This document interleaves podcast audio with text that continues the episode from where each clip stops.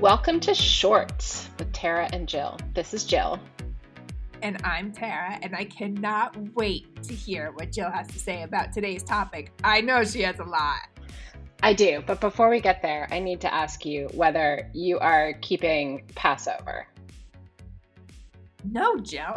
I just flew to Colorado, and you know, travel days, you eat like all day long, and I'm not going to worry about it. No, I'm not. Are you? Well, also, do they have gluten free matzah? Does that is that a thing? Yes. You know, I've been eating it. It's actually not so bad.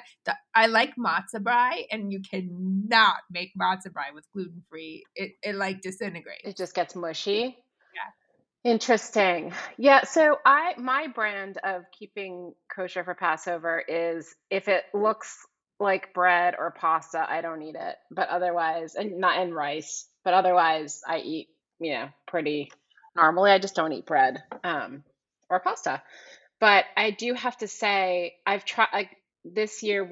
Eva and I made this um, matzah like flatbread, and you basically it's basically like a like a matzah bagel, like a Passover bagel, but in the shape, but just like a flatbread, which is actually really good. And you can put you can make like little pizzas and stuff out of it.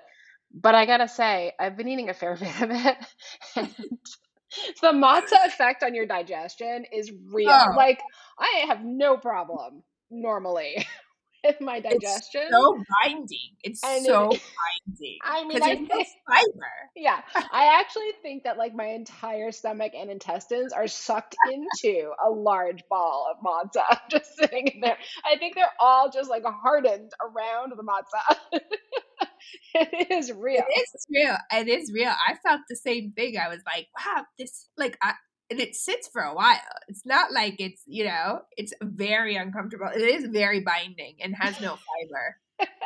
so it's true. true. And um, you know, as you probably can imagine, Sean is is quite observant around Passover. Uh, but today, being the middle of the week, a Passover week, is uh, our 20th wedding anniversary. And so we're going out for like a fun dinner to an Italian restaurant. And so so Sean had totally forgotten about it and I and it's so unlike him to bend the rules like ever, but he I told him that God is giving him a hall pass for for our dinner tonight. Nobody's talk it's just going to stay within, you know, our family. No one's going to know. Yeah, I mean, congratulations, by the way. And it's 20 years. I think he could, he deserves to celebrate the way he wants. Yeah, can you imagine going to like like this place has like the best pasta and pizzas. I mean, I guess you could get like steak or something, but I mean, can you imagine passing that up? Where are you guys going? We're going to Al Forno in Providence. delicious. Oh, I love that place. Just love it. And they take reservations now, which is really exciting. Oh, that's good. So, um, is that are you going away too? We are going away. Yeah. We're very excited on Saturday. We go away.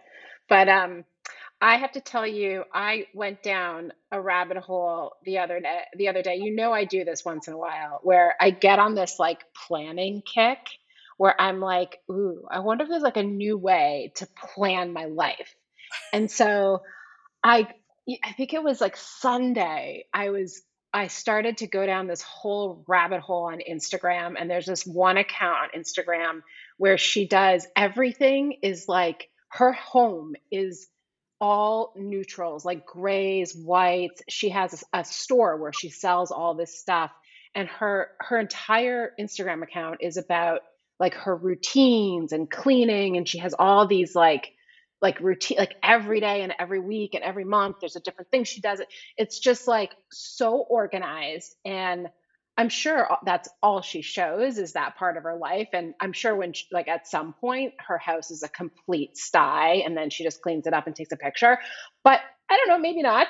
And so she started to and she's really into like planning with a planner. She has various planners and then she has a pouch for the planner like a like it's a, she has like a Louis Vuitton planner and then it goes into like a special pouch and she has stickers and printouts and different inserts and it's all like amazing.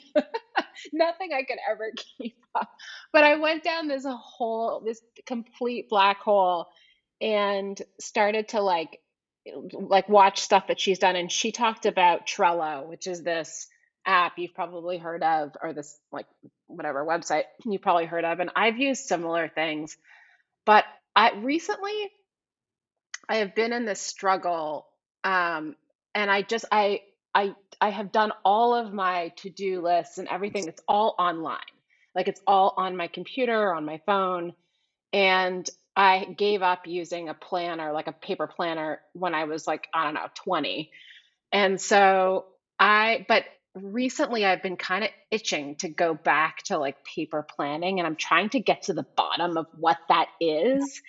And it's like, but I just haven't taken the plunge. So I'm sort of like you know toying around with these different tools and thinking about like a paper planner thinking about this like trello app thing which is kind of cool and i started to use it for like one thing um, but this is what happens when you know i don't have a full-time job yeah i was gonna say this is a lot of time spent on something. She has a lot of time by the way. She probably doesn't have that much time but she spent because she puts so much time into this organizing baloney. But i have to tell you I used to use a paper like a old school organizer type thing forever, forever, ever, ever. And I think there's a little bit of you have a lot of control over it. And it's because when you put stuff on like you on everything like computer, desktop, phone, they you lose a little bit of control in the sense that it's not just like right here you are you know you have control it's in your hands